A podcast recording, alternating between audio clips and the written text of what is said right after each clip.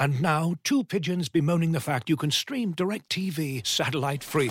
Hey, Frank, a little birdie told me you don't need a satellite dish to get DirecTV. What's little birdie? Was it Jimmy the Sparrow? It's a figure of speech. Point is, you can stream DirecTV over the internet now. Oh, sure. Next, you're going to tell me those big birds are made of metal and filled with people, right?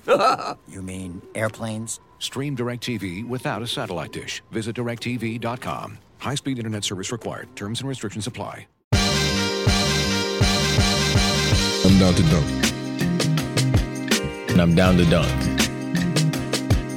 I'm down to dunk. This is J Dub, and I'm down to dunk. I'm Shai Gilgeous-Alexander, and I'm down to dunk. This is Lindy Waters, and I'm down to dunk. I'm Mike Muscala, and I'm down to dunk.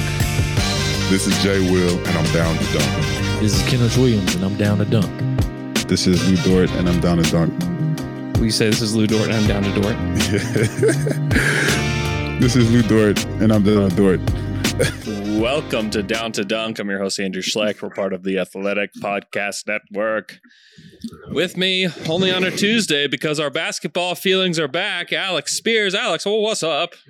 What's up, Andrew? Did you feel it last night too? Because there was a point in that third quarter where I'm sitting there watching games, and I that's what I do almost every night of my life right now is I sit and watch basketball games and I just kind of take it in. I have a lot of fun doing it. It's wonderful. But I haven't had like basketball feelings that didn't involve tanking in a long time. And they it uh, it surprised me. It hit, hit me like a ton of bricks last night. Yeah, I mean, I, I texted the uh, the group during the game and I said, "Hey, if, if they win, Wednesday's pod is going to be the tank is over pod.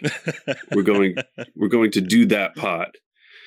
And uh, I'm kind of glad that didn't happen because that would have definitely been used against me uh, when it when they inevitably go on a five game losing streak at some point Right. in December. But uh, yeah, that's how I was feeling. Just because uh, you know you can make excuses for the individual game because you know Boston did not shoot well. You know they shot ten of thirty seven from three. Yeah. sounds like a sounds like a line from the old Thunder Yeah. of a few weeks ago. Of last Um, week. the difference in their defensive intensity from the like first three quarters to the fourth quarter was dramatic Mm-hmm. Yeah. and made you think like okay they weren't necessarily trying as hard as they probably could Right. um but i also think you have to factor in that it was second night of a back-to-back on the road you know af- after a game where they uh, they expended a lot of energy scoring all those points in Mhm. Madison Square Garden, all, but like an emotional game, you know, playing at MSG, No doubt. and to to come back from that, and it wasn't like he- Mark played some like ridiculously expanded lineup. If anything, it was more consolidated than ever. Mm-hmm. I mean, the five starters each played at least thirty three minutes in that game against Boston. Poku played 37 minutes last Yeah, night. that was that was my after like morning after shock when I looked at the box score and said, "Wait, how did Poku have the most minutes of anyone? He was hurt. He like left the game for a period of time." You know, I didn't think I'd be saying the phrase Poku played 37 minutes until we got to like March or April. You know? Yeah, totally. And so you factor in those things, and I just think that like that game was super impressive. Yeah. And as as bad as it looked sometimes in the fourth quarter, and it did look bad, and we can talk about that. Yeah. the fact that they still kept it close through all of that, they still it, it was still a game to the very end. Yeah. I mean, the the way they were playing at stretches of that fourth quarter, you're like, this could this could end up being like a 10 point loss if they continue like this. But they stabilized somewhat and at least made it competitive uh, towards the end. So yeah, overall, I was just super impressed. It was a really challenging matchup because Boston is arguably the best team in the league. They have uh, probably the second best point differential right now, but they're on now a seven game winning streak. Everyone was healthy other than Robert Williams and Malcolm Brogdon, unlike the Bucks games where, you know, Giannis and Jrue were missing. It was and Jevon. Carter. It was Jevon Carter beating the Thunder. Yes, it was Javon Carter. Yeah, this was feeling like okay, we're going head to head against a legit MVP candidate and Jayson Hmm. Tatum. Jaylen Brown played awesome. So yes, I was super impressed, and this does feel different to me. Yeah. Yeah. They were they played very good basketball. There was a stretch there at the end of the third when Payton Pritchard came in and they just needed some kind of energy and Pritchard went on this like 5-0 run by himself. Yeah. And then at the beginning of the fourth, it felt like, oh no, like this is all slipping away. And the officials called out of bounds Celtics ball, and Giddey was just like, nope, nope, review that, you know, Yeah. immediately. And Mark trusts Josh Giddey and trusts his players, and he reviewed it and ended up being Thunderball. And that that moment kept them in the game, in my opinion. Was yeah. challenging it then, not saving your challenge for later, challenging it then. It's it felt like it at least stopped the momentum. The Thunder actually got back on track and felt like they weathered the storm a little bit and then it just kind of withered away again. And these are the kind of moments that I was talking about before the season started where it's like how do we need to figure out who these guys are and and what they're made of in moments like this. And turns out like this is a young team and young teams lose games. Like that's just a part of this. I still expect this to be a team that is going to have a lottery pick probably not a super high lot with super high lottery odds but i expect this to be a team with a lottery pick. But like those are the kind of games where you get to learn stuff.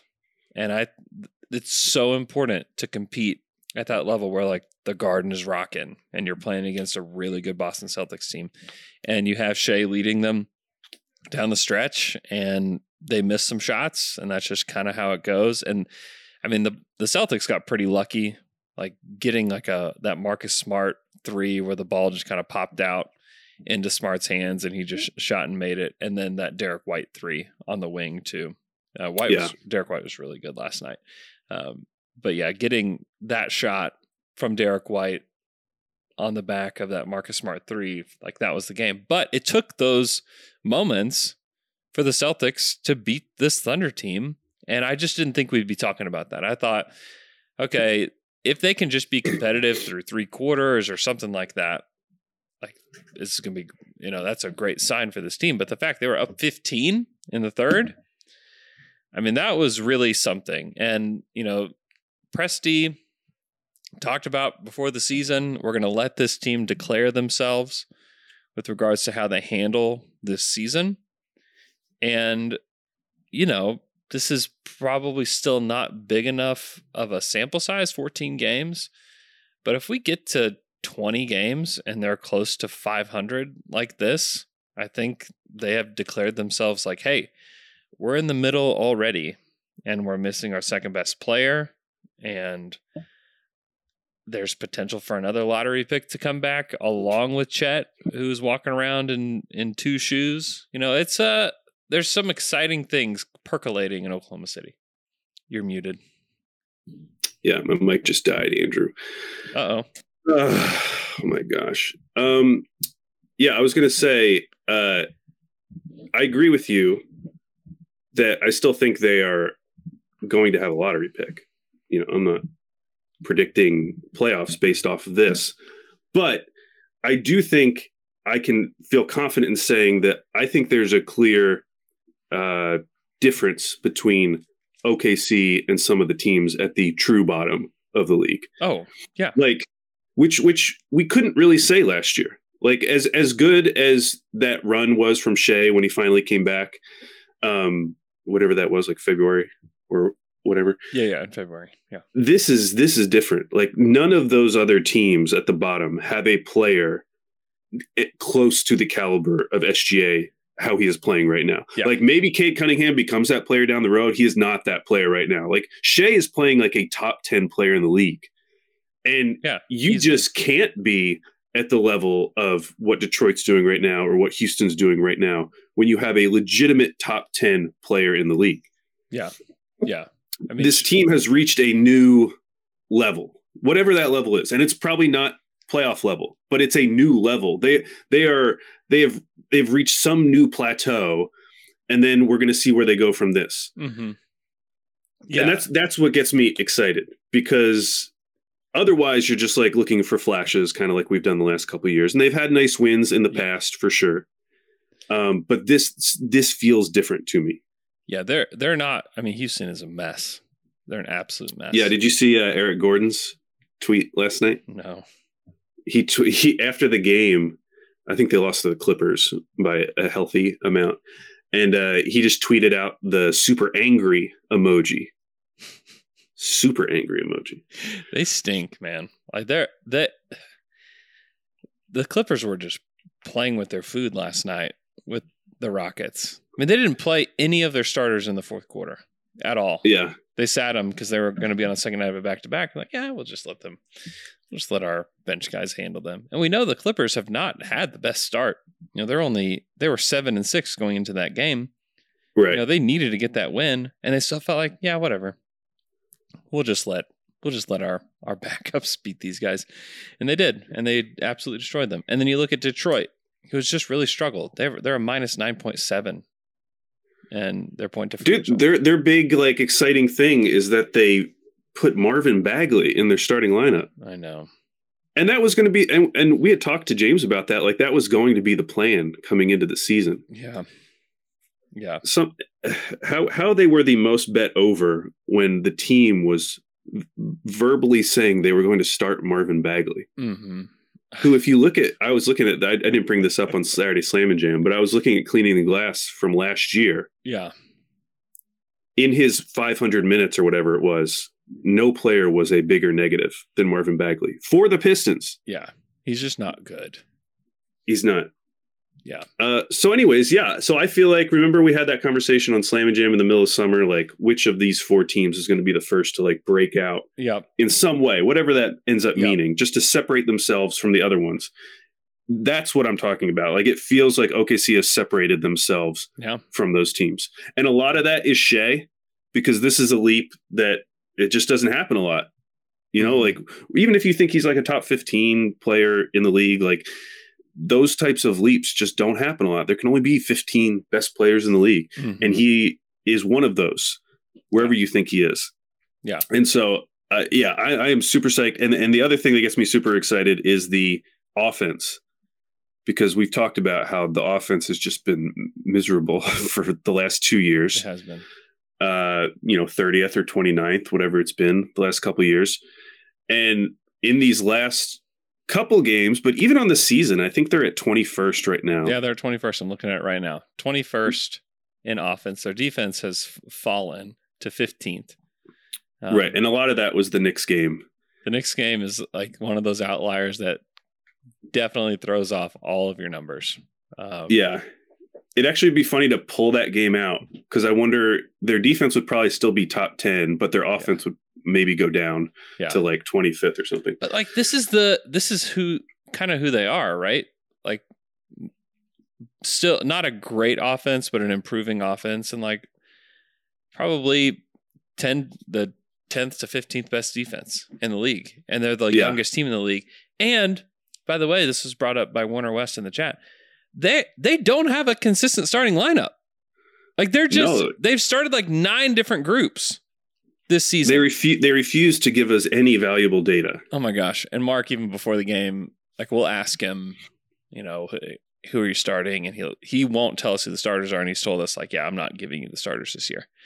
Like, okay. And so I this was a couple weeks ago, but I was like, uh, can you tell me who you're starting in the front court? like give me give me two people that you're starting just as seeing he's like, no, no, he's not doing it.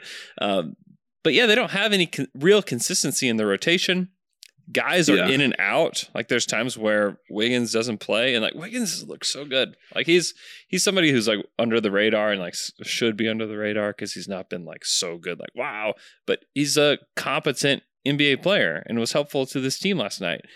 And you know J Dub played really well last night. Kind of carried the Thunder in the first quarter. And continued to play and played big minutes for them and played some important defense for them. I mean, there's just a lot of guys on this team that are still really young, that are developing, and it's been it's been really cool to see. And a guy that has developed into a player that's trustworthy is Poku. I mean, they played him 37 minutes last night Crazy. in a game against the Celtics. He he's looking looking real sturdy out there, playing playing big minutes. I even got a text from Jay King last night to the uh, Athletic NBA show chat talking about how said I think Poku might be the one. Um, so there's a the the tide is turning on Poku a little bit. uh yeah in a good way. And he you know he still has he's he's kept his uh his essence you know? Yeah. like e- even last night the the shot where he threw it off of the the rim it was definitely a shot. But then he immediately followed it up and slammed it home. Yeah, i love that because sh- I could tell right when he shot the first shot. I was like, that something looks off, and of course it missed. But to have the confidence and the strength to just go up and go get it, that that was impressive to me. And then he had another play. I think it was like in the first quarter where it appeared that he was about to lose the ball, unclear what he was going to thinking he was going to do, but then he cut back across the lane. And he laid it up, and it was really impressive. So he still has that that Poku essence. He hasn't lost that aspect of his game where he's still making some goofy plays, but it's starting to work out more often than not. And to be the lone big on that team and have to go to battle against Al Horford, who yes is old, but like is so much bigger than Poku. And there were there were some moments where it was clear like this is not a great matchup Yeah. for Poku. But on the whole, like did really well in that game. Yeah, he I, I like I was I was so impressed. I mean, you, you would probably say he was the second best player on the court for the Thunder last night. for stretches, yes, he was. like, He I mean, was. especially with how the game ended for Giddey and Dort.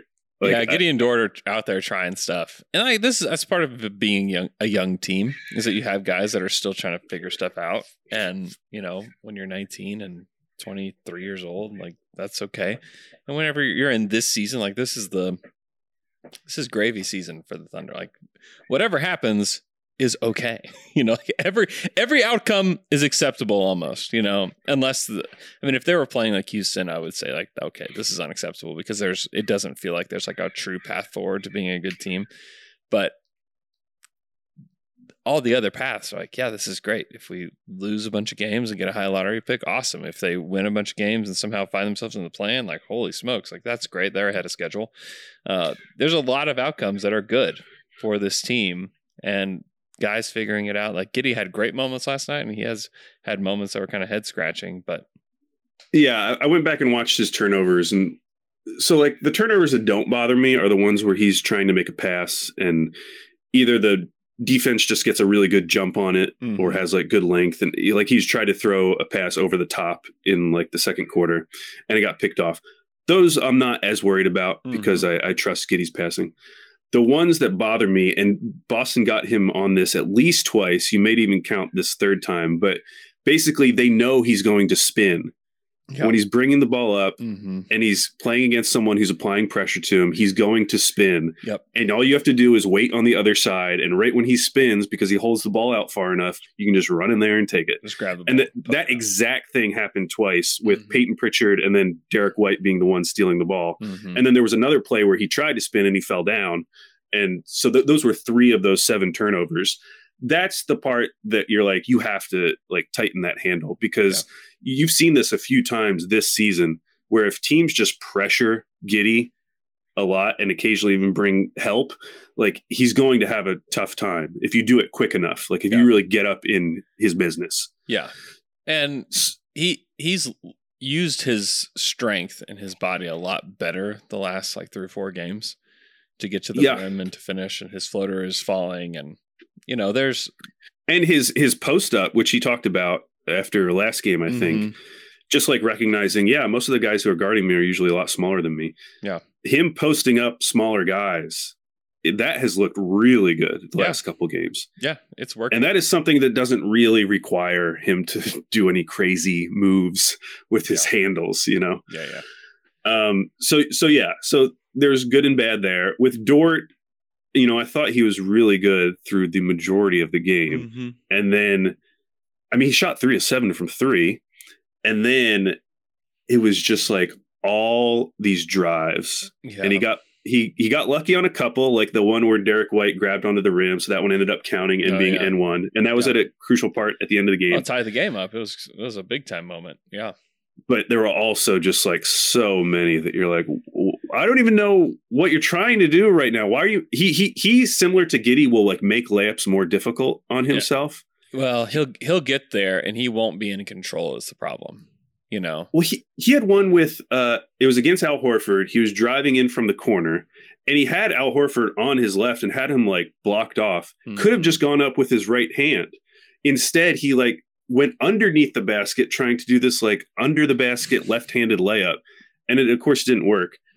Looking at his stats, you know he's he's still shooting like fine in the restricted area. I think he's at fifty-eight percent, but the non-restricted area paint shots he is shooting 25% and he had four of those last night and missed all of them Mm-hmm.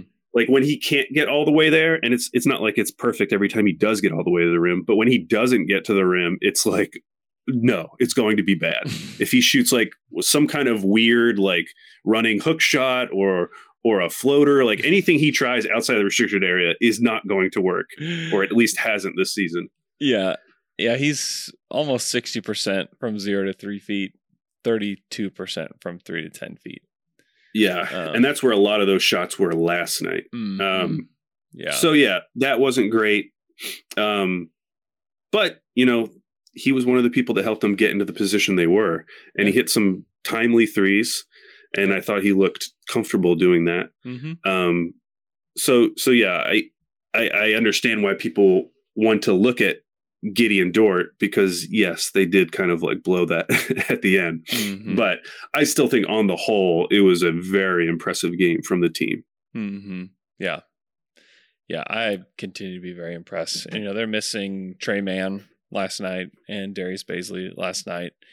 Um, you know, guys that could have theoretically helped them against the Celtics, and you know they continue to to battle without them. So, um, I I'm impressed. I just thought that if they could just be in this game, that'd be great. They had a chance to win that game, and they had all five members of the starting lineup in double figures. J Dub with 14, Poku with 16, Dort with 21, uh, Shai with 37, Giddey with 16.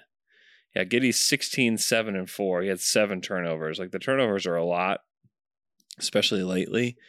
Um, but again, like I don't I think Mark would look at that and be like, you know what? It's fine. Like we're trying to learn. Like we're trying to become a better team. And he's got to have these reps and have these failures throughout the season in order to get better. And so they're going to continue to let him kind of work through that and, you know, iron out some of these these creases in his game that, you know, he's still so young. Like we're still so far away even from his like pre-prime age, you know Yeah, let alone like his prime years. So there's a lot of people can be really hard on Giddey and on Dort. And yeah, there had some rough moments last night, but that's to be expected. Like there's going to be rough moments. There's going to be games where Poku shoots 1 of 12 and not 7 of 12. You know, there's going to be moments where Giddey misses all of his shots and has more turnovers than assists and like that those things are going to happen this season. And that's just a part of like kind of this journey this Thunder team is going to be on. Uh, but man, it's impressive. So we, oh, we didn't even mention the the new starting lineup. yeah, So the new starting lineup played 16 minutes last night, which is unique in the fact that through 14 games or through 13 games, I guess, the most played lineup had played 40 minutes. yeah, So the fact that that starting lineup played 16 in one game is Mhm. kind of interesting. Yeah. And the starting lineup, if you weren't able to watch the game, was SGA, Dort, Poku, Giddey, and J Dub. Yeah. Which was like incredible. I mean, that's if if I could sketch out a lineup before the season, that would would have been one of my favorites. that probably would have been one of them. And what made it so interesting is that if you look at them quarter by quarter this year, it's been the third quarter where the Thunder have been really good. Mhm. The first quarter, they've largely been bad, especially with like whatever their starting lineup is. Their starting lineups have not been good. That lineup last night, now it's 16 minutes, but they were a plus 17.9 net rating. They had a 107.7 offensive rating and an 89.7 defensive rating. you, if you're Mark, I get it. It's one game, but you gotta give that a little bit more run. Let me see that. Let me see that for like five games in a row yeah, yeah, just to see what happens because I, I just loved it. And and It's very fun. Poku as center is probably not. Well, it's it's not the answer going forward because we have Chet coming got in the answer. next the year. answer's waiting for us. Yeah, But it's still fun, it's very fun. and I still like seeing Poku playing with those guys because I do think he adds something that they need. And the same with J Dub. J Dub Yeah. adds something that that that starting lineup needs as well. yeah, extra ball handling. Like he was hitting pull up shots and Yeah. you know taking threes. And his three ball has a lot of work to do, but he was two of five last night, six of nine um, from the field. I mean, he was he was great. He just adds like this other dimension where it's we we know what Dort is, and he can be good and terrible and everything in between. They just that's a, just another steady hand out there. It's like starting at forward. Like there's it really truly is like positionless basketball to a degree out there because like I don't know who's playing what position. I just know like Shai's the best player and they're surrounding him with these just uber versatile players out Yeah. there, and that's the idea. And you forget a little bit about Chet. Sometimes you forget about Ousmane Dieng because he's been away from the team a little bit playing with the blue. But like if those, if certainly Chet's going to come in and make a big impact, but if Dieng, who's like another, add him to the list of like versatile players that can do stuff. I mean, it's just very intriguing to think about what this team could be, along with adding a player in the 23 draft. I mean, this is Yeah, because it's all coming uh, together. going back to the Toronto game, you know, one thing was that Siakam wasn't playing, yeah. but the other thing was that the Raptors roster actually like lines up pretty well for these types of smaller ball lineups that Mhm. the Thunder would like to play. Yeah. And so they were really successful, but then you start wondering, well, okay, is this just like kind of matchup dependent? Are we really going to see these lineups going forward? I would I would just love for the rest of the season for them to start playing those lineups in less conventional matchups. Like Mhm. like they're going to play Memphis this week coming up. yeah. No bang. What what, it- what are they going to do? Like what is that starting lineup going to look like? Especially if Triple J is back and you have Triple J and Steven Adams. Like what is that starting lineup going to look like? But I'd kind of just like to see like why not just throw that same lineup out there just see what happens. yeah. For- I mean, who cares? against the T Wolves, they didn't try to adjust to their size. Yeah. You know, they started Kenrich and Poku on night one. So uh, so I I would like that going forward. That's something I'd be interested in. Yeah, you might as well just start those guys and just. I mean, they try to play fast. I mean, that's just something that I keep watching them. Like when I'm there at the games and sitting up close, it's like Mark is just like, let's go, like get into these actions quick. You can see the players that are inbounding the ball if there's a make, just trying to get the ball in as fast as possible. I mean, they want to play fast. And, you know, if you're playing against bigger guys, you're playing against Steven Adams and Triple J, they're going to want to play faster. They're going to have to get into their actions a little bit faster if they want to score. Yeah. Um, that's another interesting matchup. I mean, it's just more looks at good teams. You know, their their upcoming schedule, they play Washington uh, Wednesday night, Memphis on Friday, and then they're back home next week. They play the Knicks Monday night, uh, Denver again on Wednesday, and then Chicago Friday, and then Houston Saturday in Houston, second night of a back to back. You know, I mean, if we looked at this schedule preseason, I think that I don't know. I would have given the Thunder maybe like three wins up until where- we are today, and then I don't know. There's a good chance that they could beat a team like Washington Wednesday night. Memphis, I'd call it a loss. The Knicks, I think they can beat the Knicks at home. Denver is a toss up. Like, is Denver going to shoot the ball like they did? Like, I don't know. Like, that's a toss up in a way. Chicago is interesting in OKC, and then I think they should pummel Houston. You know, I thought they'd pummel the the Pistons. Pistons, too, yeah, I know. Um, you know, you never know on a night tonight what's going to happen.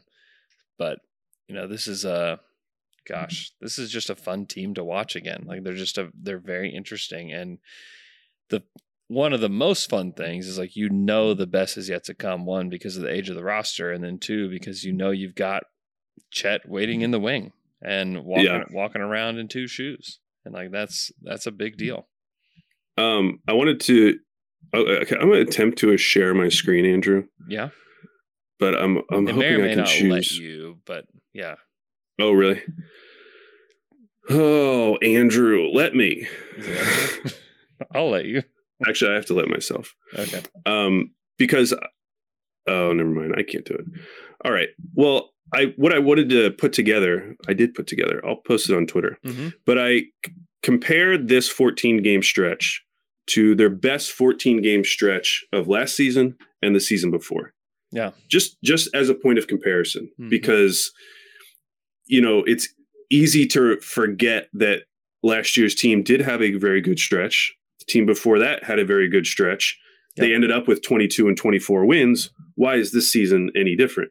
You know, why, why are we not just experiencing a similar phenomenon where they're just having a nice stretch and then it's going to fall off and will eventually be tanking? Mm-hmm. So, two seasons ago, so this was the Al Horford, George Hill year. Yep. Their best 14 game stretch was from February to March, that February 14th to March 14th. They were seven and seven in those games, minus four point differential, minus 5.5 net rating. Now, minus 5.5 net rating isn't good. That, that would, that would, that's like a definitely a non playoff team. I mean, I think uh, Detroit's somewhere down like minus eight to minus 10 right now Mm-hmm. in that 14 game stretch, they had losses of 22, 30, 24. The offense was 28th in the league during that good stretch. The defense was 11th, and they played the 19th fastest pace in the league. Hmm. Last year, the best 14 game stretch was uh, December 6th to January 2nd. They were also 7 and 7, minus 2.7 point differential, minus 2.7 net rating. They had losses of 21, 19, 18. They were the 29th ranked offense, the fifth ranked defense during that stretch. And I will say that this stretch, they beat some like they had some legitimately good wins. They beat a healthy Memphis with Ja. They beat Yep. a healthy Denver with Jokic, Yep. Um, playing the 13th fastest pace in the league. Mm-hmm. Now this year, first 14 games of the season, they're six and eight, so not as good as those previous ones. Zero point differential. They've scored the exact same amount of points as the teams they've played. Yep. Their net rating is minus 0.5. Their wor- worst loss is 10, 12, and 14. Their worst loss was 14 points. Mm-hmm. In all of those past two seasons, they had at least three losses of 18 points or more Mm-hmm. as you mentioned, the 21st ranked offense, 15th ranked defense, first in pace. What I think is interesting about this is that it's inevitable that at some point these bad teams are going to have a good stretch during the season. Mm-hmm. A lot of times, like for teams like Detroit or like Orlando last year, it happens in the second half. They've been so bad in the first half, or even or even Houston, Mm-hmm. and then they start catching a little fire, you know, around the All Star game, after the All Star game, they start picking up a few wins that ultimately don't matter. Similarly, with the teams last year, like their best stretches are coming, you know, 40 games into the season, 30 games into the season.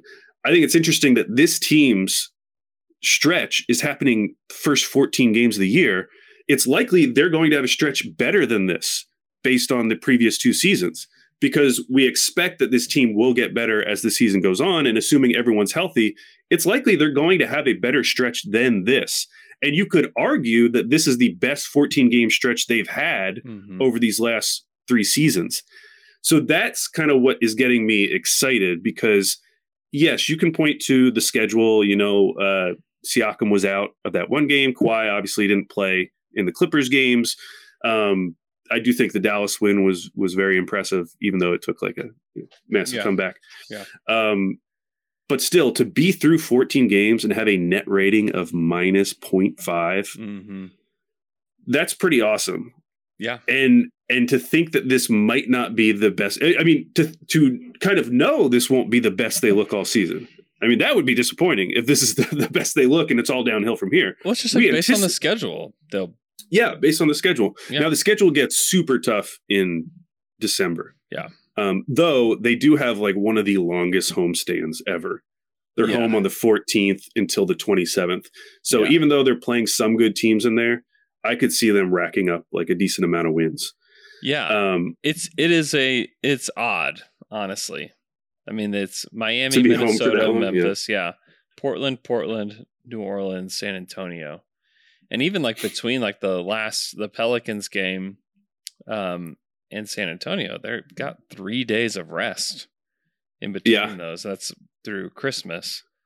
You know, it's it is very favorable to to these Thunder guys who, you know, after the Pelicans game, if they want to go home for Christmas, like, hey, you got three days to go do whatever you want. You know, Right. I mean, it's it's a very very favorable in that way, and you know we'll learn a lot about who the team is through December. I think that we'll know, you know, by Christmas Yeah, who this Like team January is. 1st, I'm so interested to know what their record is going to be because even in the past seasons, they haven't really pulled major levers before January 1st. They won't. Yeah. They've they've kind of just let it play out and see what happens. And I think this year that'll be through 36 games. So almost half of the season will be completed by the time we get to January 1st. Mm-hmm.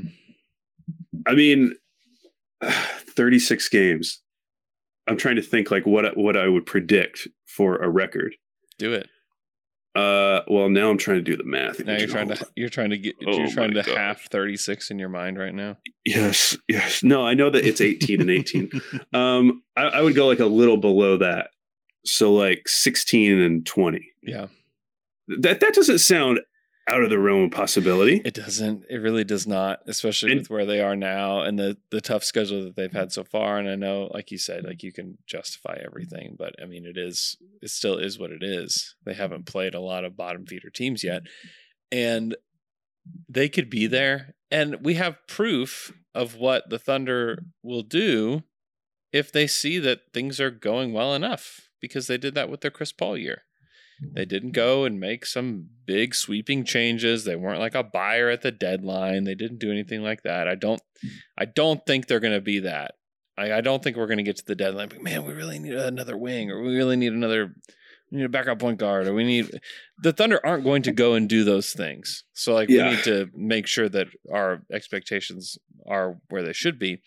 But they will let it ride if they're good enough. If if we get to January and they are 10 or 12 games below 500, which is also not impossible, you know, then I think that levers start to get pulled. But the question is, like the levers were there pretty simply for the Thunder last year. It was like, hey, more Isaiah Roby and more Theo Maledon and more, you know, Krejci. Krejci. Uh, the levers aren't as clear this year as to what you can do. Because like even Isaiah Joe is he's played pretty well.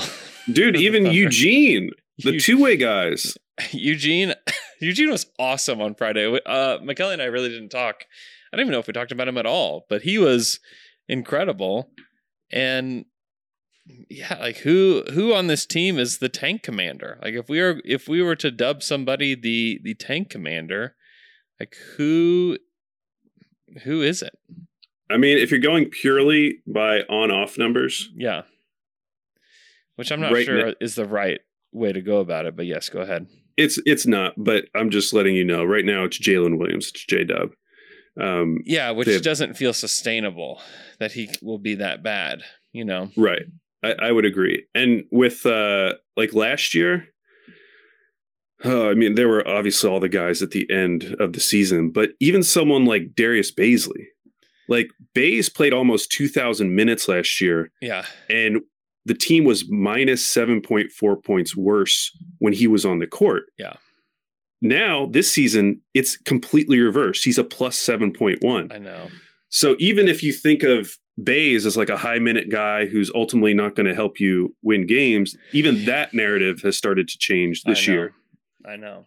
And the other aspect of all this is Shai. Like Shai is an all star as of today. If he remains healthy, he's going to be an all star. Yeah. He's not just an all star though. Like he is playing at an all NBA level. He's been a And- top 10 guy this season. And I said that in like a lot.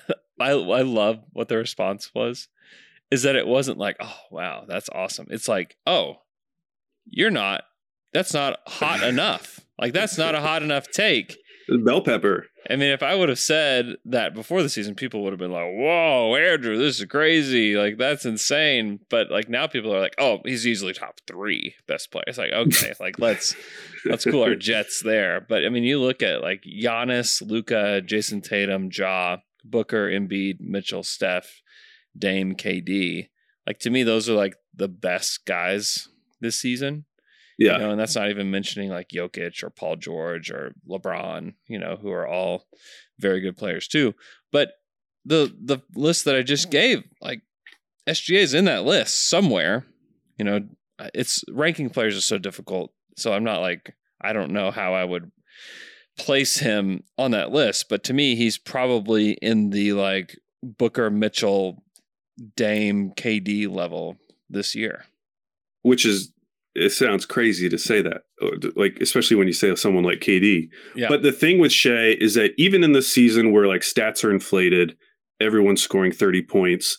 One, he has the best field goal percentage of anyone in the top 5 Mhm. in terms of points per game. Yeah. But two, it's what he's doing on the defensive end. Mm-hmm. Like especially when we talk about some of these other guys, you, you don't even mention their defense because it's we all just kind of know like yeah they're not great defenders. I like Trey. You know they they have to take a, Trey on a huge offensive load. It's understandable. Shai is putting up those same numbers while also being a positive on defense. Yeah. Just his stocks. Like he's probably Yeah. the best, if like probably top three in that group. Yeah, I think OG was one. I forget who was two, and I think he was three. Um, and that shows up. I, the one thing I didn't mention because part of it is related to pace, but like you compare their best 14 game stretch from the last two seasons, like they are racking up blocks and steals in a way that they just weren't last year. And and to be fair, like they were a better defense last year during their best 14 game stretch. Mhm. Um, the defense has certainly fallen off since Bazley got injured. You know, since he left the lineup, and I'm not saying that's the only reason, but the defense has definitely taken a hit.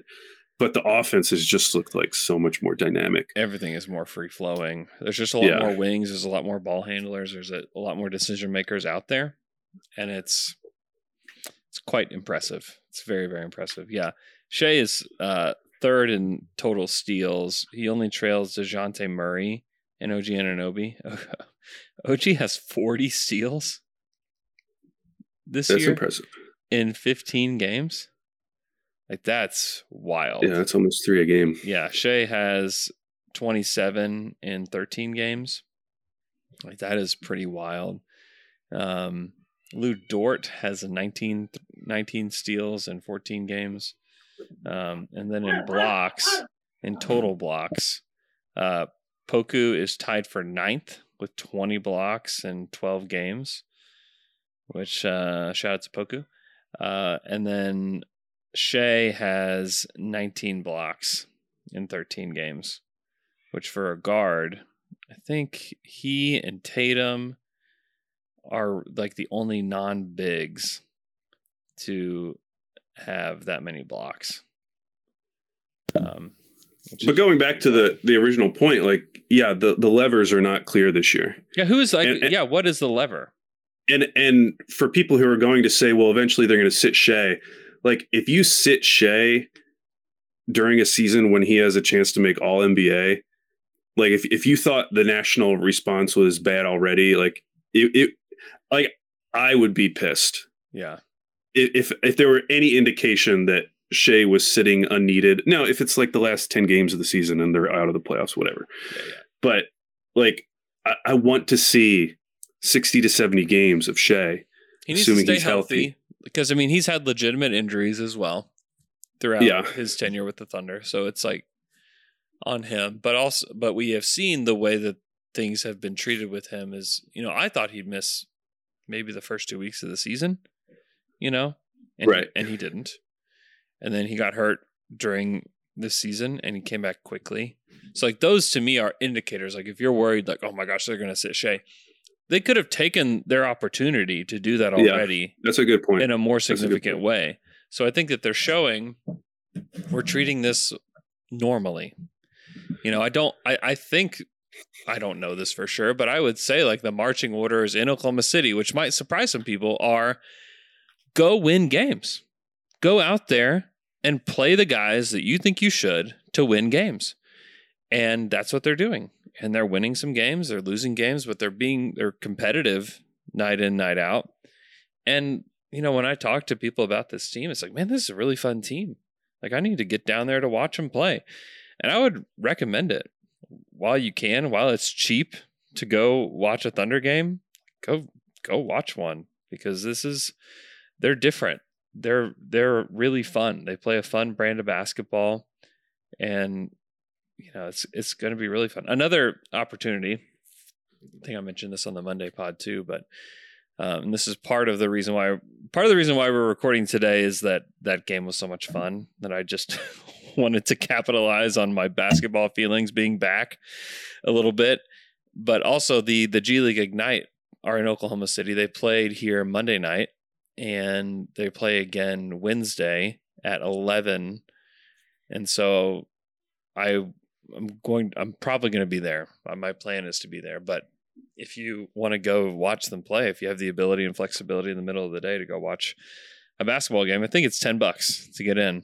And you can you get to see Scoot. You get to see probably Ousmane Ousmane, yeah, yeah. Dieng is and uh uh who else? Eugene. Eugene and Jahmi'us Ramsey. Jahmi'us Ramsey's been balling. He has uh, DJ Wilson. I'm going to try to name as many DJ? blue players as I can. Uh, who's the other guy? Is Robert Woodard? Yep, Still on the team? he- yeah, he's the other uh, Sacramento King. That's Yeah. on the on the blue. Um, do you see? Did you see the thing that Kings are doing with uh, light the beam? The laser, yes, Man, I really want that. I know. I like that. Isn't that? I like the idea that you can, if you live in Sacramento, you can see it from like far away after every win. If you don't know the, after every Kings win from the Golden One Center, they shoot a purple beam up into the night sky. Mhm. And so after every game, every all the Kings fans are saying, "Light the beam, light the beam," and you can apparently see it for like miles Yeah, um, around Sacramento. It's I like a- that. it's That's very a- cool. such a good idea. The Kings are doing doing great things with their arena and with that. Have- Have you seen Deuce and Mo how they uh, do the fire the laser thing from Austin Powers whenever they Yes, win? Uh, yes. very funny, very good. Uh, yeah, I wish the Thunder had something like that. When you're hiring for your small business, you want to find quality professionals that are right for the role. That's why you have to check out LinkedIn Jobs. LinkedIn Jobs has the tools to help you find the right professionals for your team faster and for free. When it was time for me to find a job, I went right to LinkedIn Jobs. They helped me find the right employer, and it was, man, very, very easy process. LinkedIn isn't just a job board, LinkedIn helps you hire professionals you can't find anywhere else. Even those who aren't actively searching for a new job might be open to the perfect role. In a given month, over 70% of LinkedIn users don't visit other leading job sites. So if you're not looking on LinkedIn, you're looking in the wrong place. On LinkedIn, 86% of small businesses get a qualified candidate within 24 hours. Hire professionals like a professional on LinkedIn. LinkedIn knows that small businesses are wearing so many hats and might not have the time or resources to hire. LinkedIn is constantly finding ways to make the process easier. They even just launched a feature that helps you write job descriptions, making the process even easier and quicker. 2.5 million small businesses use LinkedIn for hiring. Post your job for free at linkedin.com slash dunk. That's linkedin.com slash dunk to post your job for free. Terms and conditions apply.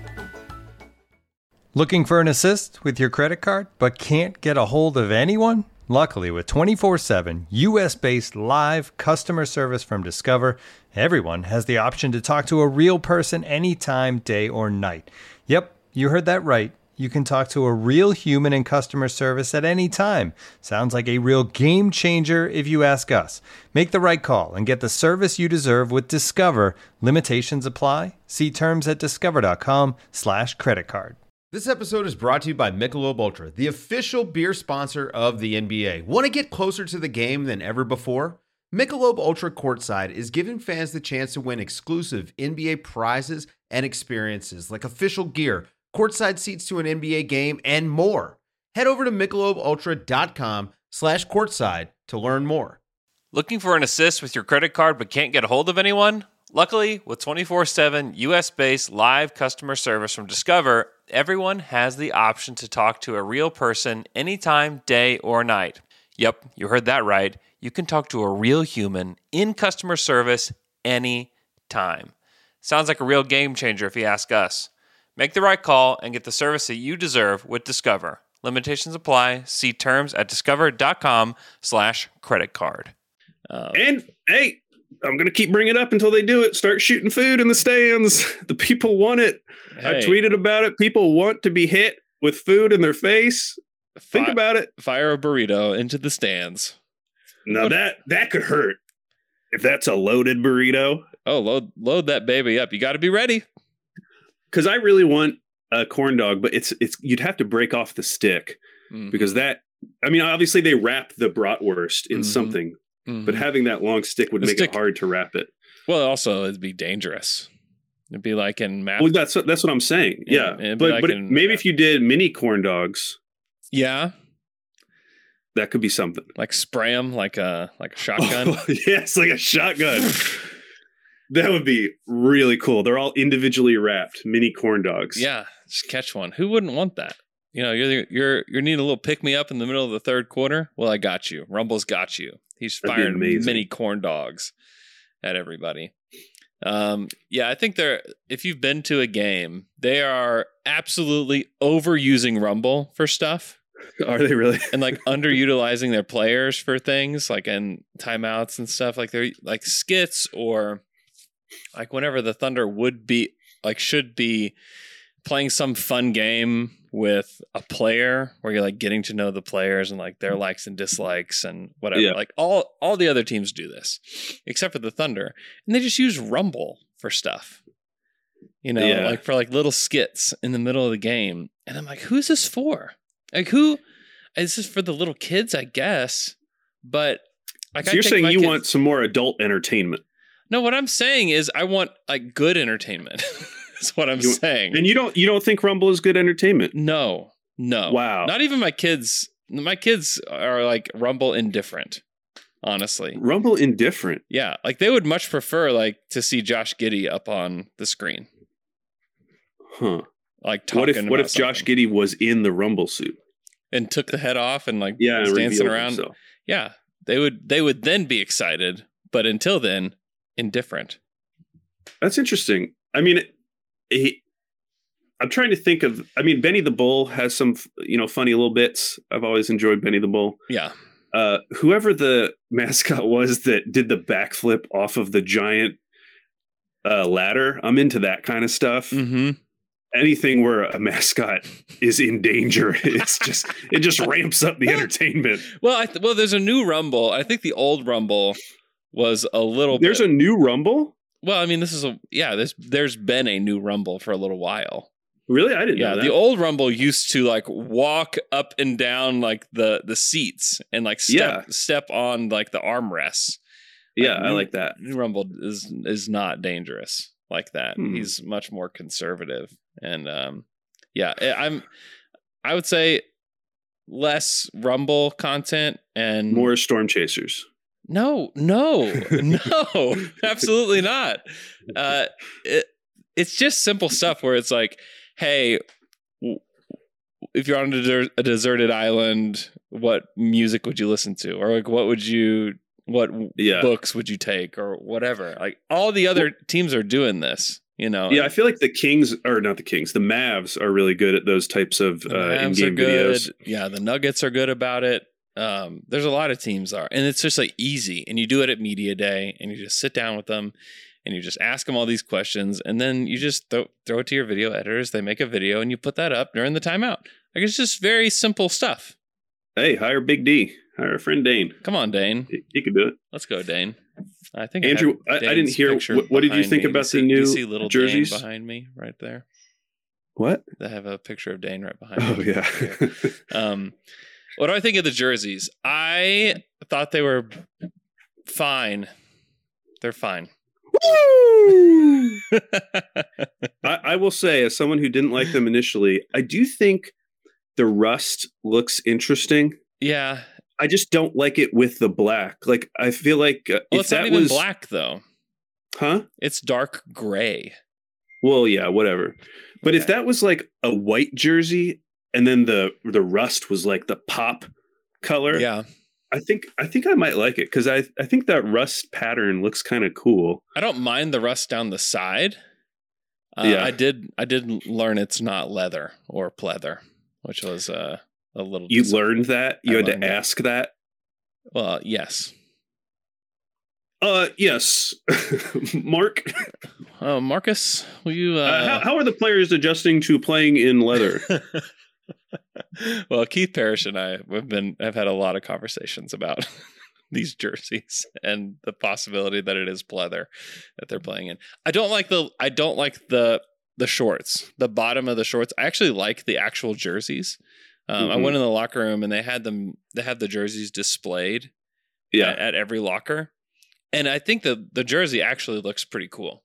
Um, I just don't like the shorts. the The way that the the uh, potential pleather is at the Yeah. bottom, like it's too thick at the bottom, and it looks like chaps, you know, yeah. on the shorts, and I do not like that. Do you think they'll come out with uh rust accessories? Because if you if like Shai was wearing full like the leg things and the arm sleeves and they were all rust, Oh, that might look man. cool. Yeah, I might be into that. Uh, the these this group is super into short shorts, and the shorts were like way short in the Oh, uh, really? in the rust the rust uniforms. Well, Wiggins always rolls up one. He rolls up One one. I know. I've I haven't had a chance to catch him to ask him what's going on. Like, what's his? How does? How I- are you doing it? What's? I've what's seen the- other players do it. I think it's just a style. I don't. I don't know how they do it though. Like, do you do you Well, use like double sided tape? Well, that's what I'm. That's what I need to ask him. Is how yeah, do you do it? that's what I want. like, how are you executing the role? Yeah, So, um, I'm gonna figure this out. I'm gonna get to the bottom of this. Most definitely. I hope you don't get him in trouble because what if he's using you know an illegal? What if tape is an illegal substance? You can't have it on your jerseys. Is he using Stickum? Like, Yeah, he remember- might be using stick 'em. Remember when Dwight Howard was using Stickum, and then we Oh. and then we had the uh, the windy. I'm palming the ball. Uh, Oh man! Speaking of Dwight Howard, so in that stretch last year where they won, uh, for you know they were seven and seven. mhm. One of their losses was a 21 point loss to the Lakers, Oh boy. whose starting lineup was LeBron, Russ, who had eight points, hmm uh, Avery Bradley, THT, and Dwight Howard. Gross. They, they lost by 21 to that team That's- during their best stretch of the season. That's really gross. Yeah, it's really gross. Gross. Yeah. S, S grass. Yeah. So Grape Ape says something. I, I think this is. I think Grape Ape is right. That he tucks it into his compression liner. Oh, um, okay. I'm pretty sure that's correct, but I don't know for sure. I wonder I if it ever for sure. comes unhinged during during the game. He has to retuck. I'll have to ask him. Maybe I can do Ask that. him about maybe, that. maybe we can just have him on the pod just to talk about it. I want to know if it causes chafing. You you might think it would if you're running around and it's rubbing against the inside. There's a lot of things we need to know. There's a lot of things we need to know. Hey, Uh, he had a, he had a, he had probably the best dunk of the season. easily. Also, That was so much fun. It was uh, off of a botched Poku layup, and he just Yes. follows follows it and just with a jam. Like that's that's another thing that got my basketball feelings all in a tizzy last night was that that dunk because we don't get a lot of dunks here, and they're not very. And if we do, they're not very entertaining. Like a Poku dunk is not emphatic. It's like every time I watch Poku dunk, I think, "Wow, he's sure tall," you know. And then like Shai, he just gets there and just kind of you know throws it down. You know, maybe I guess J Dub has th- throws down some pretty emphatic dunks, yeah, J Dub would be the only Um, other one. but like that's it. We don't have any high flying dunkers. Maybe maybe that's the the missing piece here in this next draft is a, a high flying dunker. Well, if we get one of like the Thompson twins, Wouldn't that that would so- definitely count. Wouldn't that be so much fun? Like, is it Amen or Amen? Do you know how to say it yet? I, I think it's just amen. I don't know. right when I said that out loud, I, I don't know. I know. I've I think I've said it like three different ways, and I've heard people say it different ways, and I'm not sure Oh, how really? it's supposed to be pronounced. Um, he, in particular, is pretty thundery. Um, Uh, yeah, I can't find a pronunciation online. yeah, but he, I, I think amen. Amen. I like him. I'm a Amen is what Hoopsock 69. Hoopsock, I don't know if you're our pronunciation guide, but you are for for today. Amen. Amen. Um, I like him. I think that he's very thundery, and if you know, he could, the Thunder could very well be in his range on draft night. Uh, last thing, do you would you agree with me? Because this is the way I feel. Mhm. I'm like sort of checked out on the draft in in a way that I have not been the last two years. Yeah. Like, not that I don't care, or I'm still like I see all, everyone posting like the Wemby highlights and the, and the Mhm. Scoot highlights, but it's not. I'm not thinking about it game to game Yeah. I, in any serious way. yeah, I'm not either, which is good because honestly, it is like stress inducing Well, it's also exhausting. because you think you put all this energy into thinking like only one team is going to get Wembanyama, you know? Yeah, And there's all these teams that would obviously love to have him. I mean, all 30 teams would love to have him. But just like the stress of like, okay, the Thunder don't have to get Wembanyama to be good. You know? I think if like Right. you're Houston, there's like a there would be a fear in my heart as a Houston fan that if we don't get Wembanyama, I'm not sure if we can be good. Like Well, anytime soon. I've been thinking about Houston lately because now I'm starting to get worried that the pick isn't going to convey because they'll be so bad again. I know. Like that like, that what is the path to them being just normal bad next year, other than getting someone like Wembanyama? There's not. They but Wembanyama won't even fix it. Not in year one. not. Not. in year one. But we need them to be like the seventh or eighth worst team to like feel good about Mhm. getting that pick. Yeah. I don't want I don't want them to be the I mean, if they were the worst team four years in a row, hopefully someone nationally would start caring about that and complaining. Yeah, I know. It was Well, they- and what happens with Houston is like in comparison with OKC is people actually like were like kind of hyping Houston a little bit going into the season. Oh, like I really like what they did. dude, the their their over under was like 27 and a half. I know. There's just no way that they even sniffed 27 games. Like there's just no way. It was They- bizarre to me. Yeah, they stink. But and then like now it's just like, oh yeah, Houston, like they they're having some trouble, you know. So not like look at the tank job that they're doing, you know. I, I was looking at uh coach records Mm-hmm. and like Silas is entering historical territory. Now, there have been coaches who have done that before, like Brett Brown, Yeah. who then obviously got to rebound and improve their win loss record. But like where he is right now, among coaches, I think it was like who have coached at least 150 games, he has the second worst winning percentage of all time. They have they have a worse record than the Thunder during this whole thing. During this whole Oh, well, yeah. I mean, they've been the worst team every single year. Yeah. And they are again. I don't think so. I don't think Silas survives to be the the coach on the other side of this. I don't think he makes it. I think he's back on back as an assistant with somebody in the next calendar year. Yeah. Yeah. Yeah. Hey, he can come to OKC. He was a great offensive coordinator for Dallas. Sure. Bring him on. Cool. Uh, all right. Um, Anything but else? yeah, they're a mess. Uh, anything else? Um, I don't want to have to go back to work, Andrew. So, there anything else we could talk about?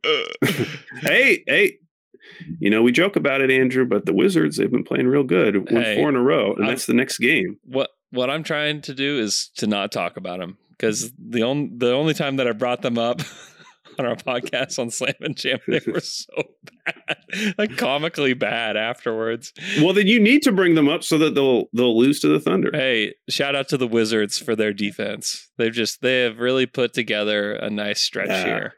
You know, Without Brad Beal, hey, maybe maybe that's part of it. You know, maybe that's four and one without Beal. Yeah, Kuz has been Kuz has been so good. Yeah, he has. He's, okay, he's fun to watch. fine. Real last thing is that um, I'm into the I'm into the conversation about uh, the Warriors trading their young guys. Oh yes, And- let's dig and- in. and uh, and Let's I like in. to I like that even Gold State fans are starting to come up with fake trades because Yeah, I have no sense for what Golden State would accept for any of those guys. My impression is that they have no interest in really that, that they would never trade like Kuminga or Moody. I don't think they're Uh, trading Kuminga. I don't think that's happening. And it, it feels like it's really Wiseman who just got sent down to Santa Cruz. Kerr said that it could be as much as t- a 10 day visit Yeah. down to their G League affiliate. Mhm. But based on the way like he was hyped by that organization I know. and being the number two pick only two years ago, hmm I just I can't even imagine a deal because any deal that another team would realistically do would have to look bad on from Golden State's perspective. Like they would have to admit that they screwed up. Yeah. And I just don't know if they're ready to do that I yet. don't, I, w- I don't I don't think they have the the guts to do it, honestly. Especially like Nekias Duncan threw out, you know, a Thunder trade involving like Kenrich and Muscala. I was- and I was like, yeah, I, I mean, was- sure, fine. But I was was thinking, Cackling at that. like for the Warriors, like that's where this is going to end. Like that's it's almost like the Jahlil Okafor thing yeah. where Yeah. they draft this guy who to Jahlil's credit, like he had a at least statistically a fine rookie season, but then they just kept holding on to him, even though they Mhm. knew it probably wasn't going to fit long term with Yeah. Embiid and Nerlens Noel at that time. And then by the time they eventually do trade him, it's like a fake first hmm and some role. Play- I can't remember who the role player was. Uh, but that that's where this feels like it's going. Like they're going to keep holding out because they had. I mean, to have that opportunity as a team, like a team with Steph Curry, to have an opportunity to get a top two pick, and this is how it might end. Well, they Like that is brutal. I mean, they could have had LaMelo. There's a huge, or they could have had Halliburton. Like had- that would have been light years taking Halliburton at number two. Yeah, that was. I mean, Okongwu. You know, I mean, even if they point, just took most, Obi Toppin, mostly anyone. yeah, Yeah. J- Jalen Smith. but yeah anyways i'm just i'm just interested in hearing what people think the warriors would accept because Yeah. i just don't think they're going to trade him i think it would take it would be too much of an ego hit hmm for the type of return they'd likely get for him. I mean I, maybe there are teams out there that are like super hyped on wiseman and would be willing to give like pick assets but that's not really what they need right now. Hmm I know. Uh, Okafor was traded to Brooklyn for Trevor Booker. trevor booker who hit the uh No backward shot. You know Looker Booker? No looker booker that was cool Yeah, that's. I mean, that's what they could be looking at if they wait. You know, if it was Kenrich and a, you know, one of your lower level firsts, would you do that? Probably. I mean, the, I know. even if it was just for this season, yeah, playing him for 60 games in OKC's system, you have to imagine his value would be higher than it is right now. yeah, you could just flip him in the summer. So even if it's just a an asset flip, because you you there's no way you would want to play him with Chet or whatever. That's fine. Like, yeah, I would- still probably do that. Yeah, I know. Yeah, he's not. th- Let's just be clear. I don't think it's going to happen, and I also don't think he's a Thunder player. You know what I Yeah. mean? Like he's not like, and it's and it's partly why he's not working in um, Golden State is because he can't make decisions with the basketball and can't make decisions within an offense, Which they knew. and like, Like, he, he doesn't connect on screens. He's not a good defender. I mean, there's just a lot of really bad things about him. Where if you're the Thunder, it's like, why would you waste your time there? Like, I'd rather develop. I would rather use that this time to develop Poku and figure out more of what he is, than bring in Wiseman. And also, you know, I don't want to get rid of Kenrich. I like Kenrich. Yeah. No, I'm thinking about like if if Sengun wasn't there, if you just plugged Wiseman onto Houston, He's a rocket. He is like hundred percent a rocket. like that, maybe they can trade uh, Eric Gordon. Yeah. That'd be a nice vet to have. Yeah, yeah. Eric Gordon for for. Wiseman. That makes sense for both teams. Uh, makes the the Warriors better. Makes the the Rockets a lot worse. I Um, also think it costs Golden State a lot of money. which they pay. Which they would pay. That's actually a pretty decent outcome if you're if you get Eric Gordon. Like they they need Eric Gordon in Golden State. Like they need those guys. Um, all right. I gotta go. Chili's on the stove. Gonna go eat some chili with my family. Uh, Uh, Hope you guys have cool. a, a great day. Hopefully, I'll have a, a little report on how the, the G League is looking and how Scoot Henderson is looking on uh, Friday's episode. So look out for that. Uh, enjoy the rest of your Tuesday, and we'll talk to you guys again on Friday. As you've probably heard by now, we've teamed up with BetMGM this season. We'll be using BetMGM lines to make all of our picks, and we'll have special offers for our listeners each week. If you haven't signed up for BetMGM yet, use bonus code The Athletic, and you'll get a one-year subscription to The Athletic, plus up to a $1,500 first bet offer on your first wager with BetMGM. Here's how it works. Download the BetMGM app and sign up using bonus code The Athletic. Make your first deposit of at least $10. Place your first bet on any game and claim your voucher for a one-year subscription to The Athletic. See BetMGM.com for terms. U.S. promotional offers not available in D.C., Mississippi, New York, Nevada, Ontario, or Puerto Rico. Gambling problem? Call 1-800-GAMBLER. Available in the U.S. Call 877-8-HOPE-NY or text HOPE-NY 467-369 in New York. Call 1-800-NEXT-STEP in Arizona. 1-800-327-5050 in Massachusetts. 1-800-BETS-OFF in Iowa. 1-800-270-7117 for confidential help in Michigan. 1-800-981-0023 in Puerto Rico. First bet offer for new customers only in partnership with Kansas Crossing Casino and Hotel. Don't forget, if you haven't signed up for BetMGM yet, use bonus code The Athletic, and you'll get a one-year subscription to The Athletic, plus up to a $1,500 first bet offer on your first wager.